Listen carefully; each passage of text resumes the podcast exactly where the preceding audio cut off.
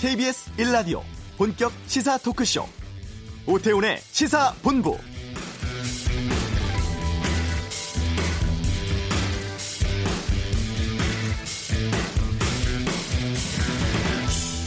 주말 사이 북한이 또 한 번의 미사일 발사했습니다. 함경남도 함흥 일대에서 이루어진 발사 장면을 공개하기도 했죠.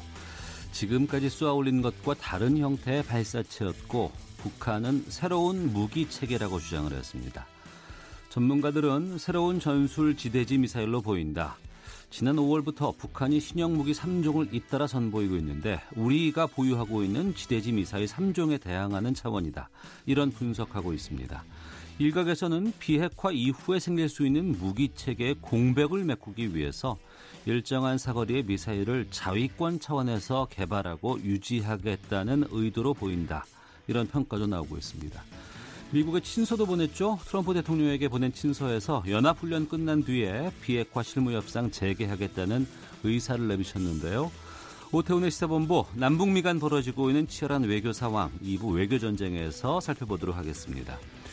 정부가 시멘트 재료로 쓰이는 일본산 석탄 폐기물에 대한 방사능 검사 강화하겠다고 했습니다. 잠시 후 이슈에서 이 내용이 담긴 행간을 전문가 연결해 알아보겠습니다. 경제브리핑 조금 전 발표된 분양가 상한제를 민간 택지까지 확대하는 내용의 부동산 대책 다루겠습니다. KBS 라디오 오태훈의 시사본부 지금 시작합니다.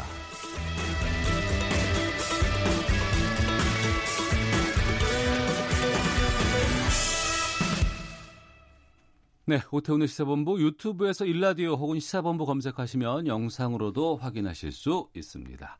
이 시각 가장 핫하고 중요한 뉴스를 정리하는 시간입니다. 방금 뉴스 KBS 보도국 박찬영 기자와 함께하겠습니다. 어서 오십시오. 네, 안녕하세요. 예, 분양가 상한제를 민간 택지로까지 확대하는 부동산 대책 나왔습니다. 이게 언제부터 시행되는 겁니까? 어, 이르면 한 10월부터 시행이 된다고 하고요. 예. 현재 이게 공공택지에만 하고 있는데 이걸 민간 택지로 확대하는 겁니다.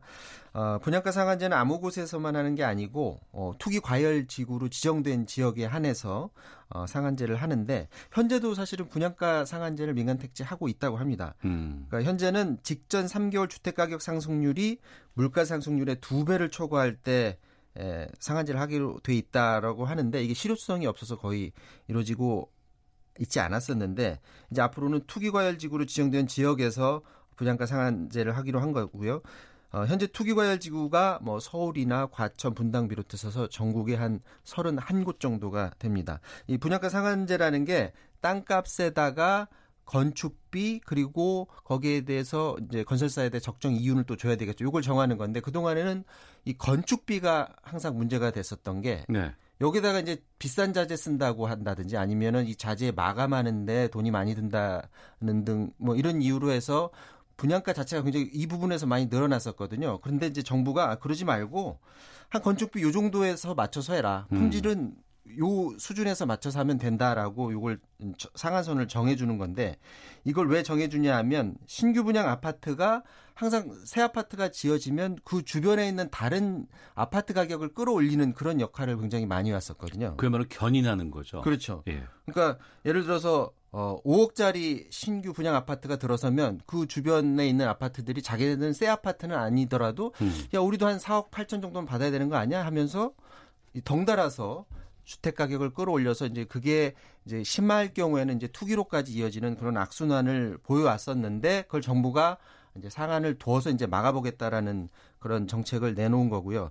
그렇다면 투기 과열 지구는 정부가 일방적으로 지정하느냐? 그건 아니고 어, 정부도 참여하지만 주거 정책 심의 위원회를 두어서 여기서 이제 결정하게 됩니다. 또 로또 아파트 논란 막기 위해서 어, 전매 제한 기간도 대폭 늘어나는데 현재 그 민간 택지 주택의 전매 제한이 한 3, 4년인데 주변 주택의 시세 대비 분양가 수준에 따라서 최장 10년까지 이제 늘리기로 했고요. 예를 들어서 투기과열 지구인데 민간 택지 아파트 분양권의 가격이 주변 아파트 시세와 같거나 아, 니면 그보다 더 비쌀 경우에는 5년 동안 전매를 못하게 하고 예. 또 주변 아파트 시세보다 한 80% 밑으로 떨어지면 이 부분이 이제 로또 아파트라고 불리는 부분인데 이럴 경우에는 최장 10년까지 전매 제한을 두기로 했습니다. 네. 저는 이 내용에 동의는 안 합니다만 건설사들 입장에서 분양가 상한제 해버리면 아파트 품질이 떨어진다 이런 얘기들 하거든요. 그렇죠. 그 건설사들 입장인데 예. 과거를 보면은 알 수가 있습니다. 과거에도 상한제가 적용됐던 곳이 있는데 서울 대치동이나 서초동 이런 곳에 분양가 상한제가 적용됐던 아파트들이 있는데 아파트 품질이 괜찮았다고 하고요. 음. 또 예를 들어서 세종이나 위례 같은 지역에 민간 택지가 아닌 공공 택지 개발한 그 아파트에 분양가 상한제를 뒀었는데 네. 여기에 굉장히 많은 사람들이 어 괜찮 아파트 품질 괜찮을 거다 하고 몰리면서 어, 청약률이 수십 대 1, 많게는 한 72대 1까지 예, 굉장히 높은 인기를 끌었었고 그리고 또 이제 전문가들이 이런 얘기 합니다. 정말 건설사 주제, 주장대로 이 네. 품질을 네. 도저히 내가 받아들일 수 없다 그러면 그때 가서 내부 인테리어 조금 바뀌면 된다는 거예요. 음. 그래서 몇 천만 원 들여서 인테리어 하는 게 낫지 그 비싼 분양가를 굳이 감당할 필요는 없다. 이렇게 네. 전문가들은 말하고 있습니다. 알겠습니다.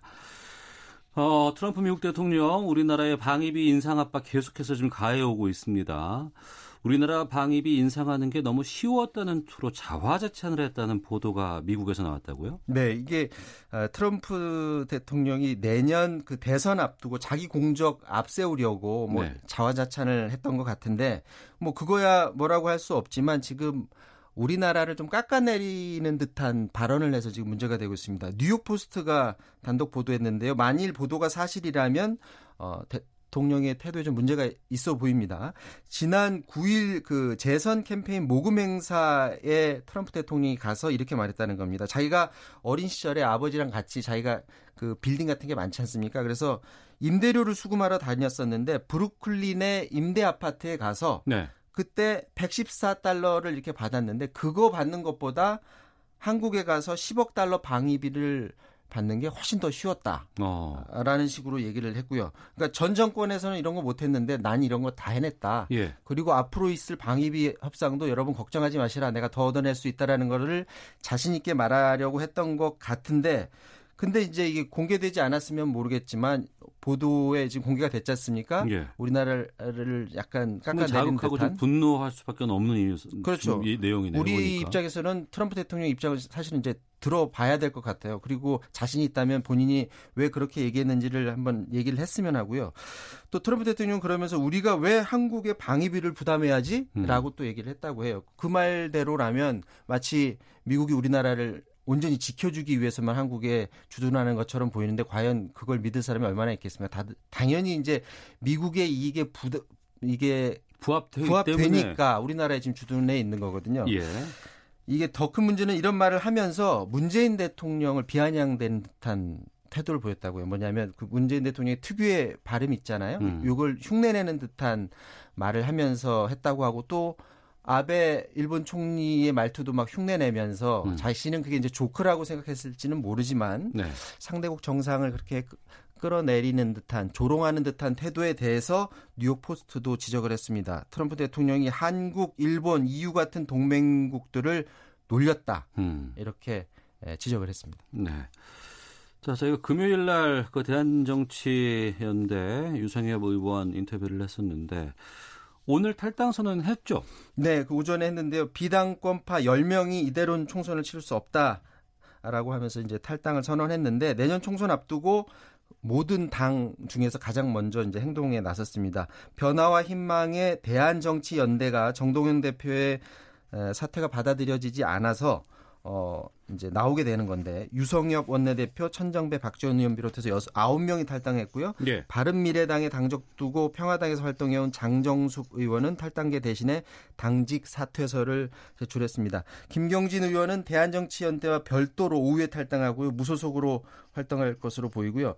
이제 탈당 의원들이 노리는 것은 제3지대 빅텐트인데 바른미래당도 어차피 이제 총선을 앞두고 이제 당내가 당이 분열하든 분명히 움직임이 있을 거라고 국민들은 다 기대를 하고 있지 않습니까? 근데 먼저 깃발을 들고 유리한 고지를 어, 잡겠다라는 그런 전략으로 보이고요. 당연히 이전에 같이 국민의당에 서 있었던 의원들이 빠져나오길 이제 기대하고 있는 것 같고 본인들 생각으로는 민주당에서도 일부 의원들이 빠져나와서 뭐 새로운 이름의 정당으로 새로운 정치를 하겠다 이런 어 노림수인 것 같은데 그 동안에도 그런데 민주평화당은 큰 관심을 받지 못하는 그런 정당이었었잖아요. 그렇기 예. 때문에 앞으로 새로운 정당을 어떻게 만들어지든 간에 정말 새로운 인물이 들어오지 않으면 본인들의 의도와는 달리 큰 바람을 일으키기는 쉽지 않다라는 게 이쪽 정치권에서 나오는 얘기입니다. 알겠습니다. 자, 방금 뉴스 KBS 보도국 박찬영 기자와 함께했습니다. 고맙습니다. 이어서 이 시각 교통 상황 살펴보겠습니다. 교통정보센터의 박소영 리포터입니다. 도로면이 미끄러워 사고가 많이 발생하고 있습니다. 평택 제천간 고속도로 평택 쪽으로 화물차 관련해 사고가 있었는데요. 2차로에서 이 처리 작업을 하고 있어서 뒤로 4km 구간에서 밀리고 있습니다. 경부고속도로 서울 쪽 판교 부근에서는 승합차가 옆으로 넘어지는 사고가 있었습니다. 5차로를 막고 이 처리 작업을 하고 있는데 뒤로 1km 구간 정체가 심합니다. 그 밖에 서해안 고속도로 목포 쪽으로 교통량이 많은데요. 순산터널에서 용담터널, 또 비봉에서 화성 휴게소까지 밀리고 있습니다. 영동고속도로 강릉 쪽으로는 12km 구간에서 정체가 되고 있습니다. 서창 분기점에서 월곡 분기점, 그리고 군포에서 부곡 사이로 정체가 되고 있고요. 용인 휴게소 부근 지나기도 어렵습니다.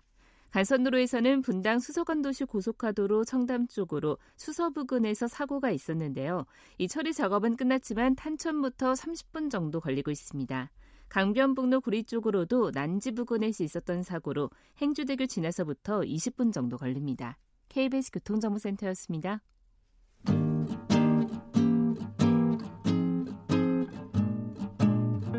KBS 1라디오 오태훈의 시사본부 여러분의 참여로 더욱 풍성해집니다. 방송에 참여하고 싶으신 분은 문자 9730번으로 의견 보내주세요. 짧은 문자는 50원, 긴 문자는 100원의 정보 이용료가 붙습니다. 애플리케이션 콩과 마이케이는 무료고요. 시사본부는 팟캐스트와 콩, KBS 홈페이지를 통해 언제나 다시 들으실 수 있습니다. 많은 참여 부탁드려요. 네, 일본의 백색 국가 배제 조치 이후에 우리 정부가 일본산 석탄재 방사능 검사를 강화하겠다 이런 입장을 내놨습니다. 이 일본산 석탄재가 우리나라에서 제작되는 생산되는 시멘트에 들어가고요. 또 이 시멘트가 많은 건설 현장에서 활용되고 있다고 하는데 이른바 쓰레기 시멘트 문제에 관심을 갖고 지속적으로 환경 운동을 해 오신 분이 있습니다. 최병성 목사 연결해서 이 내용 좀 짚어보겠습니다. 안녕하십니까? 네, 안녕하세요. 반갑습니다. 최병성입니다. 예. 제가 목사님으로 소개를 해드렸는데 어떻게 목회를 하시다가 이렇게 쓰레기 시멘트 문제에 오랫동안 관심을 갖게 되신 거예요? 네, 어떻게 듣게 됐어요. 제가 영월에, 강원도 영월에 조용히 좀 숨어 살면서 그 글을 쓰려고 갔다가요. 예. 마침 그곳에 쌍용 시멘트, 현대 시멘트, 아재 시멘트가 있어서 어. 자연스럽게 시멘트 공장에 쓰레기가 들어간다는 걸 알게 됐죠. 예. 그 쓰레기가 들어가서 시멘트로 나온다고 하는 건데 특히 거기에 일본 석탄재가 들어간다는 거 아니겠어요? 네네. 근데 이 석탄재라는 게 이게 폐기물인 건가요? 어, 쉽게 말해서 화력 발전소에서 네. 유연탄 유연탄을 떼서 이제 전기를 생산하잖아요. 네. 그때 그 화력 발전소에서 유연탄을 떼고 발생하는 쓰레기다라고 음. 생각하시면 되는 거죠. 아, 그 쓰레기를 그 일본에서 네. 왜 우리가 수입해서 이걸 네. 쓰게 되는 겁니까? 그러니까 일본에서 이제 자기들 재활용하고 이제 남는 게 굉장히 많이 남거든요. 예. 어, 그 남는 거를 한국으로 어. 어. 자기네 자국 땅에 매립하려면 톤당 20만 원 정도가 들어요. 네. 그런데 한국으로 보내면 그거의 4분의 1 정도면 처리가 가능합니다. 어. 그러니까 그 싼 값에 자기들은 비용도 절감하고 예. 일본 땅도 환경도 보존하고 어, 이중으로 알을 먹고 저희 시멘트 공장들은 한 톤당 5만 원 정도의 처리비를 받습니다. 예. 그러면은 어, 운임 한 2만 원 빼고 어. 톤당 3만 원 정도의 돈이 남는데 네. 그게 쌍용 시멘트가 연간 한 50만 톤, 60만 톤 가져오고요. 네. 산표가 한 3, 40, 40만 톤, 그다음에 한라가 20만 톤, 그다음에 어, 한일 시멘트가 한 20만 톤 정도 가져오다 보니까 쌍용 시멘트 같은 경우 50만 톤만 잡아도 순수이만 네. 그냥 시멘트를 만들기 전에도 순수이만 150억이라는 돈을 큰 돈을 벌죠. 어. 그래서 돈 때문에 어, 이렇게 일본 쓰레기를 가져오고 있는 상황입니다. 그 정리를 하면은 일본에서 나오는 쓰레기인데 그걸 네. 일본 자체 내에 토지에다 영토에서 처리를 하려고 그러면 돈이 많이 들어가니까 예. 차라리 이거를 우리나라로 보내버리면 돈을 주고 보내주는 거니까. 네. 그럼 자기들은 이득이고 또 우리나라 네. 시멘트 회사들도 이거 받아서 돈을 받고 처리하는 거니까 이득이다 이렇게 판단하는 거네요. 네. 근데 그럼 우리나라도 이게 문제가 되는 거 아니겠습니까? 폐기물이니까. 당연히 문제되죠. 우리나라도 화력발전소가 많잖아요. 그래서 올 매년 겨울 봄이면 미세먼지 때문에 네. 어, 곤란을 겪고 있거든요. 네. 우리나라도 어, 그 석탄재가 많이 발생하는데 그 재활용을 위해서 국내에 그걸 처리를 못하니까 네. 매립장마다 포화 상태니까 시멘트를 사용하도록 이 부분이 열리다 보니까 어. 국내 거를 처리 안 하고 네. 어, 그 일본서 가져오죠. 그래서 국내 거는 매립장마다 포화 상태. 예. 최근엔 뭐 새만금, 그다음에 팽, 팽목항, 지리산에 이 석탄재를 처리할 수 없어서 그런 데까지 매립하려고 하다가 주민들하고 반발 겪고 있고 어. 우리나라는 전국이 아우성이거든요. 예. 우리 거 폐기물 처리할 때는 지금 상당히 좀 힘들고 어려운 상황인데 그것도 처리 못하면서 일본 거는 수입해 오고 있는 상황이고 네. 이 법으로 이게 아무런 문제가 안 되는 건가요? 어, 환경부가 가장 큰 문제인데요. 근데 간단히 법으로 제외될 부- 부분이 있습니다. 네. 바젤 협약에 의하면 국가 간의 폐기물 이동에 관한 예. 바젤 협약에 보면 육가 크롬이 함유된 물질은 이, 어, 국가 간 이동이 갈 수가 없습니다. 예. 근데 그 석탄재에는 어, 그 육가 크롬이란 발암 물질이 함유가 돼 있죠. 예. 당연히 그 부분 그거 하나만 가지고도 음. 수입을 금지시킬 수 있는데 네. 환경부가 시멘트 업계 눈치를 봐야 되다 보니까 어. 그냥 방관하고 있는 거죠. 시멘트 업계 눈치를 환경부가 보고 있다고요. 네, 왜냐하면 어, 올해도 지금 전국에 쓰레기 산들이 많잖아요. 예. 그 쓰레기들을 치워 연내 그 처리하겠다고 환경부가 공표를 했는데 네. 어, 우리 시멘트가 쓰레기로 만들어지는데 그 쓰레기를 시멘트 공장이 치워주고 있거든요. 어. 그 시멘트 공장이 어, 그거를 못하겠다 한다 그러면 환경부가 굉장히 곤혹해지죠. 네. 저 시멘트에 들어가는 일본산 석탄재에 대해서 아, 환경 운동을 오랫동안 해오신 최병성 목사와 함께 말씀 나누고 있는데요. 이 뭐 아까 유가 크롬 얘기도 하시고 유해 물질이 이 산업 폐기물에 상당히 많이 있는 것 같은데 어느 정도 수준이에요? 어, 석탄재는 우선 외국의 그 석탄재에 관한 보고서를 보면 이게 재잖아요. 예, 예. 재. 고온에서 어. 타고 난 재다 보니까 네. 그런 어, 미량의 방사능이 존재합니다. 어. 그다음에 방사능이 존재하고 그다음에 다이옥신이 있고요. 예. 그다음에 중금속들이 다량이 있어서 이거를 어, 사람이 사는 건축 재료로 사, 용할 때에는 네. 어, 좀 문제가 있다라는 보고서들이 많이 나오고 있습니다. 네. 근데 황- 어, 지금 시멘트 업계나 환경부는 딱 논리는 하나예요. 음. 이거로 집을 지었을 때 강도, 건물의 튼튼함에 대해서는 조사가 있는데 네. 그것이 인체의 유해성에 대해서는 조사가 단 한 번도 없었던 거죠. 어. 그러니까 중요한 건 인체의 유해성이잖아요. 예, 예. 그래서 이게 그런 부분에서 없이 무조건 어, 이게 수입이 되고 있다라는 음. 게 문제인 거죠. 근데 이번에 그 일본의 백색 국가 배제 조치에 대해서 정부가 일본산 석탄재 방사능 검사 강화하겠다는 입장 내, 내놨잖아요. 네. 그러면은 석탄재 방사능이 나올 수도 있다는 것을 그냥 암시하는 거 아니겠습니까? 어, 암시하는데 중요한 건 이거죠. 어, 기준이 문제예요. 환경부가 기준? 정한 기준. 예. 환경부가 정한 기준이 너무 높기 때문에 네. 환경부가 이번에 방사능 기준과 중금속 기준을 두 개를 정했습니다. 예. 근데 방, 어, 환경부가 정한 기준에 해당되는 어, 어, 석탄재는 거의 없을 겁니다. 특히 이제 중금속 같은 경우 네. 어, 얼마나 높게 정했는지 음. 뭐 수시 어, 석탄재에 함유된 중금속 함량의 50배보다 더 높아요. 50배가 넘는다고 뭐 기준이 15배 항목 항- 항목도 제가 분석을 해봤더니 예. 15배, 40배, 50배까지 높아요. 어. 어, 환경부가 정한 기준에 해당되는 석탄재는 세상에 존재하지 않아요. 그러니까 아. 환경부가 조사를 하되 네. 모든 거에 다 수입이 되는 거죠. 그러니까 국민한테는 조사했습니다라고 마치 규제할 것처럼 이야기하지만 예. 실질적으로 결론은 일본 석탄재는 무분별하게 모두 다 수입이 가능하다라는 것. 어. 이게 가장 큰 문제인 거죠. 규제 조치를 내놨지만 규제 대상은 없네요. 그러면 아예. 네. 폰만 국민한테 폰만 잡은 거다. 그래서 제가 이런 말하죠. 대국민 환경부의 대국민 사기극이다라고 이야기를 하죠. 예. 청취자 지금 오하나 사삼님께서 일본산 폐 타이어도 들어오는 것으로 알고 있다라고 지금 문자 보내주셨는데, 네, 폐 타이어 엄청 많이 들어왔었고요. 예. 요, 요즘은 일본 폐 타이어가 많이 국내에서 거의 다 소비를 해서 어, 이제 많이 줄어들어서 어디까지 가져가 가져오냐면 예. 독일, 이태리, 영국, 괌에서까지 어, 일- 외국에 쌓여 있는 폐 타이어를 수거에다가 시멘트 만듭니다. 예. 정말 예. 우리나라가 시멘트 상당히 오래 전부터 많이 생산을 해온 나라였습니다. 그리고 저는 시멘트가 물하고 시멘트 가루하고 뭐 모래 같은 거 섞어서 만드는 걸로 알고 있는데 이게 왜 쓰레기가 들어가요 여기에? 어, 그러니까 이게 역사가 조금 한 10년은 돼요. 네. 그러니까 99년, 98년 IMF가 왔잖아요. 네. 그때까지 건설 경기가 아주 좋았습니다. 음. 근데 98년 IMF로 건설 경기가 악화되면서 시멘트 공장들이 거의 부도의 위기에 몰렸죠. 네. 그러다 보니까 그 자구책으로 살아남기 위해서 환경부에 음. 시멘트 공장의 소송로를 네. 어, 쓰레기 소각장으로 인정해달라, 네. 허가해달라고 했고 그때부터 어, 시멘트 공장이 쓰레기로 시멘트 만들기 합법화됐죠. 그래서 네.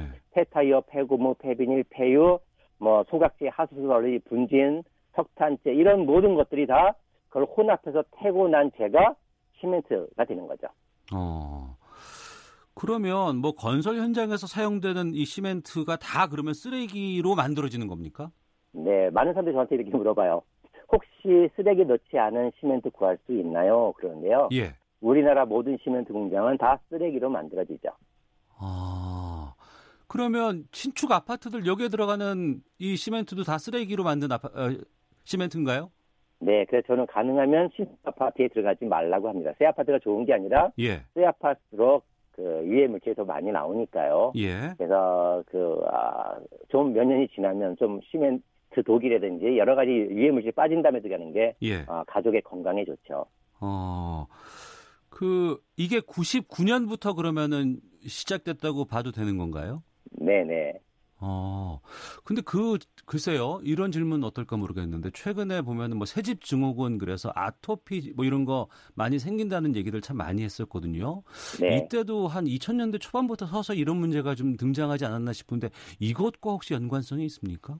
저도 그 연관성을 많이 따져보고 있어요. 예. 그러니까 쓰레기로 시멘트를 이렇게 만들잖아요. 예. 그 쓰레기 안에 함유된 유해성이 어. 천사, 시멘트 공장의 1400도 고온에서 모두 사라지는 게 아니거든요. 예. 근데 그거에 대한 유해성에 대해 조사가 이루어지지 않았다. 그리고 어. 제가 지금 최근에 환경부에도 제가 이제 문제 제기를 하고 있는데요. 예. 어, 이, 더 우리 국민들한테 슬픈 게 있습니다. 이런 시멘트만의 문제가 아니라 집을 지을 때 예. 어떤 문제가 있냐면 물로만 시멘트를 개는 게 아니잖아요. 네, 네.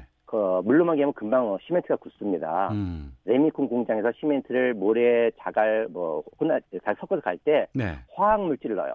아. 그걸 콘크리트 혼화제라고 하는데 예. 그게 뭘로 만들어지냐면 포름알데히드, 나프탈렌, 아크릴아미드, 아크릴산, 어, 뭐 메틸알코올, 시클레산 어. 발암 물질과 그다음에 폭발성 있는 물질로 만들죠. 예. 제가 환경부에 재작년에 정보공개 요청을 했습니다. 예. 어, 안전 기준이 제조 기준이냐 안전 기준이냐 다섯 가지 질문을 했더니 뭐 환경부 답이 오기를 우리 소관이 아닙니다. 국토해양부로 넘겼어요. 어. 국토해양부는 우리 소관이 아닙니다. 산자부로 넘겼어요. 예. 산자부도 우리 소관이 아닙니다. 국토부로 넘겼어요. 그러다가 서로 핑퐁 게임하다가 정보 부존재로 끝났는데요. 어.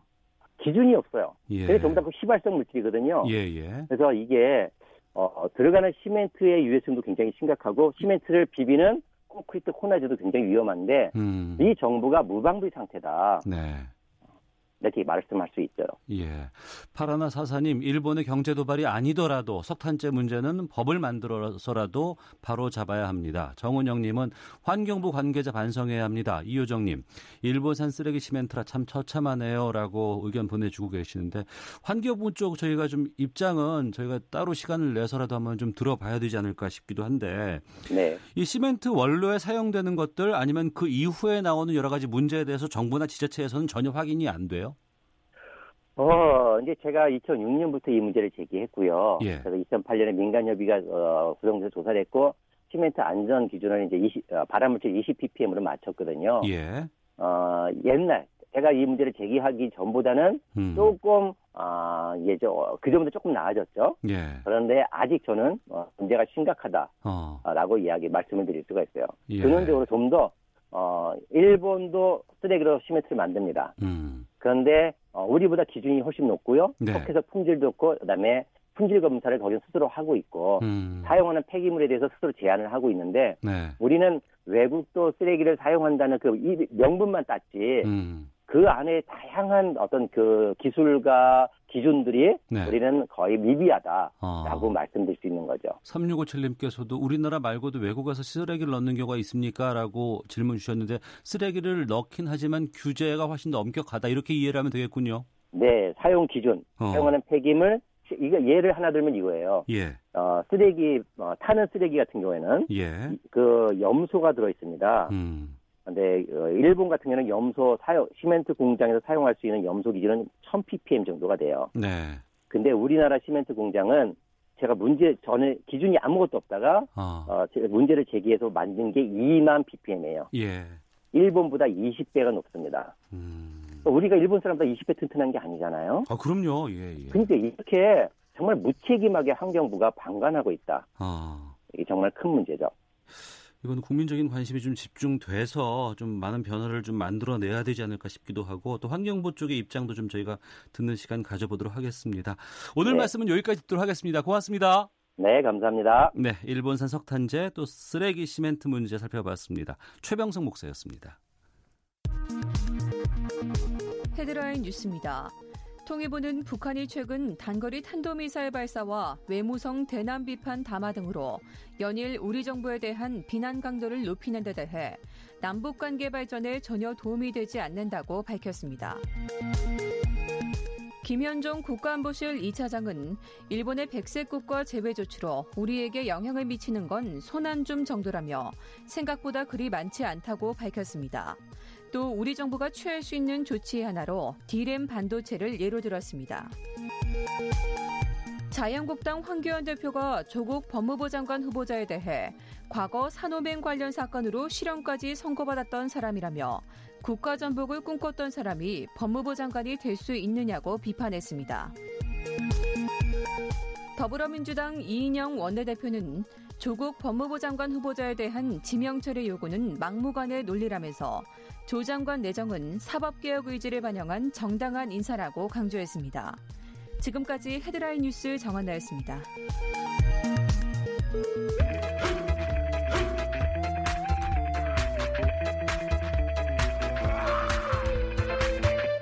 오태우래 시사 본부. 네, 매주 화요일 함께 왔었습니다. 경제브리핑 월요일로 옮겼습니다. 참 좋은 경제연구소 이인철 소장과 함께하겠습니다. 어서 오십시오. 예, 안녕하세요. 예. 정부가 민간 택지에 대한 분양가 상한제 적용 방침 발표했습니다. 주요 내용부터 좀 정리해 주시죠. 그렇습니다. 조금 전 오전 11시였죠. 이르면 오는 10월부터입니다. 서울, 과천, 분당 등 전국의 31곳이 이 투기과열 지구인데요. 여기에서는 민간 택지에서 분양하는 아파트의 경우에도 분양가 상한제가 적용됩니다. 어, 크게 한 세 가지 정도가 관심이었어요. 과연 분양가 상한제 적용되는 시점이 언제냐? 이거였는데, 기존에는 관리처분 인가 계획을 신청한 단지, 그러니까 이미 이제 집 다 부수고, 재개발, 재건축 집 다 부수고, 이주 끝났다. 네. 이런 곳은 인정해주자라는 거였는데, 바뀌었습니다. 아, 재건축 재개발 현장의 과열을 잡기 위해서 입주자 모집 승인을 신청한 단지부터 거의 대부분의 재건축이 다 걸립니다. 네. 그리고 두 번째가 과도계 남은 당첨하면 뭐 수억 원 이상의 로또 아파트가 될 텐데 이거 어떻게 할 거냐? 이 전매 제한 기간을 더 늘렸어요. 네. 기존에는 3년에서 4년 정도였다면 민간 아파트의 경우에도 5년에서 최장 10년까지 음. 이제 강화하겠다라는 거고 또 하나 세 번째 아, 이 분양가 상한제의 지정 필수 조건을 좀 바꿔보자라는 겁니다. 그동안 사실 있었지만 유야무야 되었다. 그동안에 직전 3개월의 주택가격 상승률이 물가 상승률의 두 배를 초과하는 경우에 한해서 분양가 상한제 지정 필수 조건이었는데 이젠 아예 이 조건이 아니라 투기과열 지구면 바로 이제 분양가 상한제 민간 주택에도 적용하겠다라는 건데요. 네. 어쨌든 이번 이제 분양가 상한제 관련 이 주택법 시행령 개정안은 오는 14일부터 이제 다음 달 20일까지 입법 예고되고요. 네. 이후에 뭐 관계기관 협의를 통하고 공무의 의결을 거치게 되면 이르면 10월 초부터 공포 시행이 될 예정입니다. 예. 이게 강력한 규제가 맞아요? 강력하죠. 강력한 거예요. 네. 그런데 그러면 지금까지 상당히 그 전의 조치들로 인해서 집값이 잡혔다고 하는데 강력한 규제가 또 나올 만큼 지금 집값이 또 올랐다는 얘기인가요? 그동안? 맞습니다. 지난해 9.13 이 부동산 대책은 규제 완결판이라고 했어요. 예. 거기에는 뭐 청약, 대출, 세제 모든 것을 총망라했거든요. 예. 그래서 더 이상의 규제는 없었다라고 했는데 그 이후에 굉장히 안정이 됐어요. 예. 지난해 11월 둘째 주부터 무려 32주 동안 하락을 했으니까 꽤 음. 많이 뭐 8달 가까이 이제 하락을 했는데 근데 문제는 6월 넷째 주부터 보합으로 상승세가 둔화되더니 네. 7월 첫째 주부터는 아예 상- 주간 기준 어. 34주 만에 상승 반전한 겁니다. 아, 다시 또 바뀌었군요. 예. 그러니까 차, 차츰차츰 올라온 거예요. 회복한 거예요. 예. 그러다 보니까 그런데 이 상승세로 돌아선 데를 보면 주로 강남 재건축을 시작으로 어. 부동산 시장이 꿈틀거렸다는 거예요. 이미 강남의 고형 대형 아파트 가격이 속속 팔리고 네. 이러니까 강남 인근에 있는 신축 아파트가 들썩거리니까 이른바 마용성, 음. 마포, 용산 그리고 이 성동구, 강북으로 확- 상승세가 확산될 조짐을 보이고 있다라는 겁니다. 여기다 또 이제 정부의 이 조금 이 심기를 건드린 게 뭐냐? 신규 아파트 분양 가격이 너무 높다는 거예요. 네. 서울 아파트죠. 예, 예. 지금 분양가를 심사하는 주택도시보증공사의 자료를 보니까 최근 1년 동안 서울 아파트 분양 가격이 1년 전에 비해서 무려 21%가 오른 거예요. 20%가 넘어요? 예. 그러니까 전체 서울 이 집값 상승률의 3.7배, 아. 4배 가까이 올랐다는 겁니다. 그러다 그러다 신축 보니까 아파트들이 다 주도하고 있는 거군요. 그렇습니다. 신축 평균 서울에 서- 서울 평균 분양가가 3.3제곱미터당 2,678만 원, 2,700만 원이에요. 네. 그러니까 25평형이 어. 서울에서 분양가가 6억 원이라는 얘기입니다. 자, 그러다 보니까 이런 것들뿐만이 아니라 지금의 금리가 많이 내리고 있죠. 또 시중 이제 유동자금이 거의 1,100조 원에 달하죠. 이런 불안 요인이 있기 때문에 지금 정부가 이제 굉장히 사실은 이제 일본과 이런 이 무역 전쟁이 벌어지기 지고 있어서 조금 뒤로 미루지 않겠느냐 이 카드는 네. 이런 이제 예상을 깨고 오늘 음. 발표를 한 겁니다. 네. 그러면 그렇게 스물스물 올라오던 집값 이 분양가 상한제로 좀 잡을 수 있을까? 기대해도 될까요? 일단 정부의 판단은 그렇습니다. 분양가 상한제가 왜 초강력 규제냐? 정부가 분양가를 규제하는 거예요, 한마디로. 음. 지금까지는 사실 LH공사, 공공 택지에 분양하는 아파트만 분양가 상한제를 적용해 왔는데 네. 민간 택지로 확대하게 되면 단기적으로 집값 안정에 기여할 수 있다. 이 분양가 상한제라는 게 정부가 계산합니다. 야 땅값 이미 나와 있지, 음. 토지비 나와 있어, 네. 건축비도 나와 있으니까 건설업체는 적정 이유만 붙여 이거예요. 음. 이윤만 가져가면 되지. 맞습니다. 그러니까 들여다보는 거예요 원가를. 음. 자 그러다 보니까 당연히 시장 원리가 아니라 정부가 이제 개입하게 되면 신규 분양가는 낮아질 수밖에 없는데 네. 실제로 국토부 산하 국토연구원의 분석 결과를 보니까 서울의 민간 택지 분양가 상한제를 확대 도입할 경우 서울의 주택 매매 가격이 연간 기준 음. 1.1% 하락하는 효과가 있다는 겁니다. 네. 그러니까 이게 1%면 굉장히 꽤 큰 거거든요. 음. 그동안 계속 물가 상승률 이상으로 올랐었는데 자 그러다 보니까 그러면 분양가 상한제가 시행되면 가장 타격받는 게 어디냐? 바로 이제 강남 재건축 아파트예요. 네. 투기과열 지구 중에서도 자 그러니까 이제 그동안에 낮은 분양가로 재건축의 어떤 수익성이 나빠지고 개발 이익을 노리는 수요가 좀 줄어들게 되면 자연스럽게 매매가도 좀 떨어지지 않겠느냐라는 음. 거고 또 분양 아파트 가격이 낮아지게 되면 기존 아파트를 사려는 수요도 좀 줄어서 네. 가격이 떨어질까 어, 떨어질 것이다라는 게 정부의 이제 추산입니다. 예. 아무래도 무주택자들의 주택 마련은 이 분양가 상한제가 좀 유리하지 않을까 싶거든요. 맞습니다. 분양가 상한제는 이 무주택자들한테는 청약을 통한 내 집 마련의 기회가 될 수 있습니다. 통상 이제 이 민간 택지 분양가 상한제가 적용이 되면 신규 아파트 분양가 서울의 경우 기존보다 한 최고 30%까지 분양가가 낮아져요. 예. 자 그러다 보니까 이렇게 입지가 좋은 일부 지역의 경우에는 주, 주변 시세보다 현저하게 이제 가격 차이가 나니까 당첨만 되면 수억 원의 어떤 차익을 노릴 수 있습니다.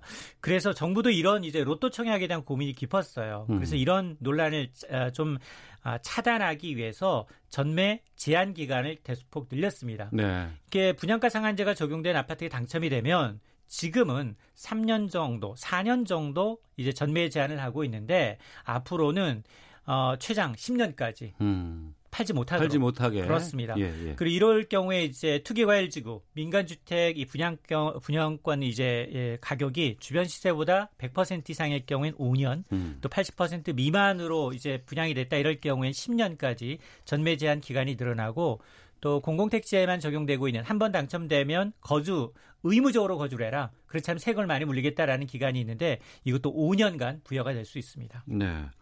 근데 부동산 업계 이렇게 좀 이름되는 곳에서 나오는 얘기들 중에서 이거 하게 되면 중장기적으로 공급이 준다. 그러면은 아파트 값이 오히려 더 뛸 거 아니냐 이런 얘기들도 나오던데. 맞습니다. 이 분양가 상한제는 동전의 양면이에요. 단기적으로 이제 집값을 안정시키는 긍정적인 효과도 있지만 뭐 과거 예를 들면 부작용도 좀 만만치 않았습니다. 우선 이 수급 불균형이에요.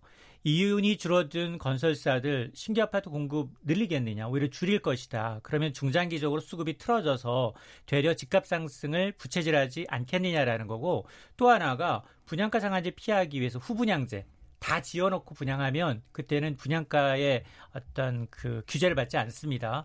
그렇게 되면 결국 한꺼번에 목돈이 필요한데 그럼 서민들한테는 그림의 떡 아니냐? 자 이걸 해소하기 위해서 지금 정부는 그 동안은 이 후분양제를 막기 위해서 이 지상층 층수 기준 3분의 2 정도, 50에서 60% 정도 골조가 완성이 되면 네. 후분양이 가능했는데 어. 이 기간도 골조 공사가 공정률 한 80% 순까지 다 지어놓고 거의 다 지어놓고 임박해서 분양하라라고 이제 수정을 하고 있는데 이거 얼마나 효율성이 있을지는 좀 지켜봐야 할 대목입니다. 네, 이 분양가 상한제가 시행되는 게 이제 10월부터? 네, 이렇게? 10월 이르면 10월부터입니다. 예. 그 가운데 만약에 집값이 더 뛰는 상태가 나온다. 그러면 또 다른 카드가 또 있을까요? 그래서 지금 가장 걱정하는 그거예요. 분양가 상한제 적용된 아파트와 피한 아파트, 예. 일반 신규 아파트는 또 굉장히 인기가 있거든요. 어. 자 그러다 보니까 워낙 규제가 그동안 촘촘해서 남아 있는 규제가 있느냐 그다지 많지는 않습니다.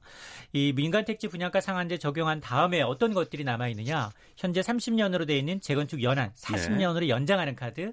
또 9억 원을 초과하는 국가주택의 1주택자에 대한 양도세를 특별공제를 좀 낮추는 방안, 이 밖에도 재산세, 종부세 근간이 되는 세금을 좀 더 무겁게 부과하는 방안이 있는데 이건 뭐 부동산 세제 강화라는 게 이제 민심에 굉장히 민감하기 때문에 음. 내년 총선 이후나 될 것으로 예상이 됩니다. 알겠습니다. 경제브리핑 참 좋은 경제연구소의 이인조 소장과 함께했습니다. 고맙습니다. 네, 감사합니다. 예. 시사본부 잠시 후 2부에는 전국의 뇌관으로 떠오르고 있습니다. 조국 법무부 장관 후보자 청문회 또 민주평화당 의원들의 대규모 탈당까지 시사 구말리에서 살펴보겠습니다. 뉴스 들으시고 2부에서 뵙겠습니다.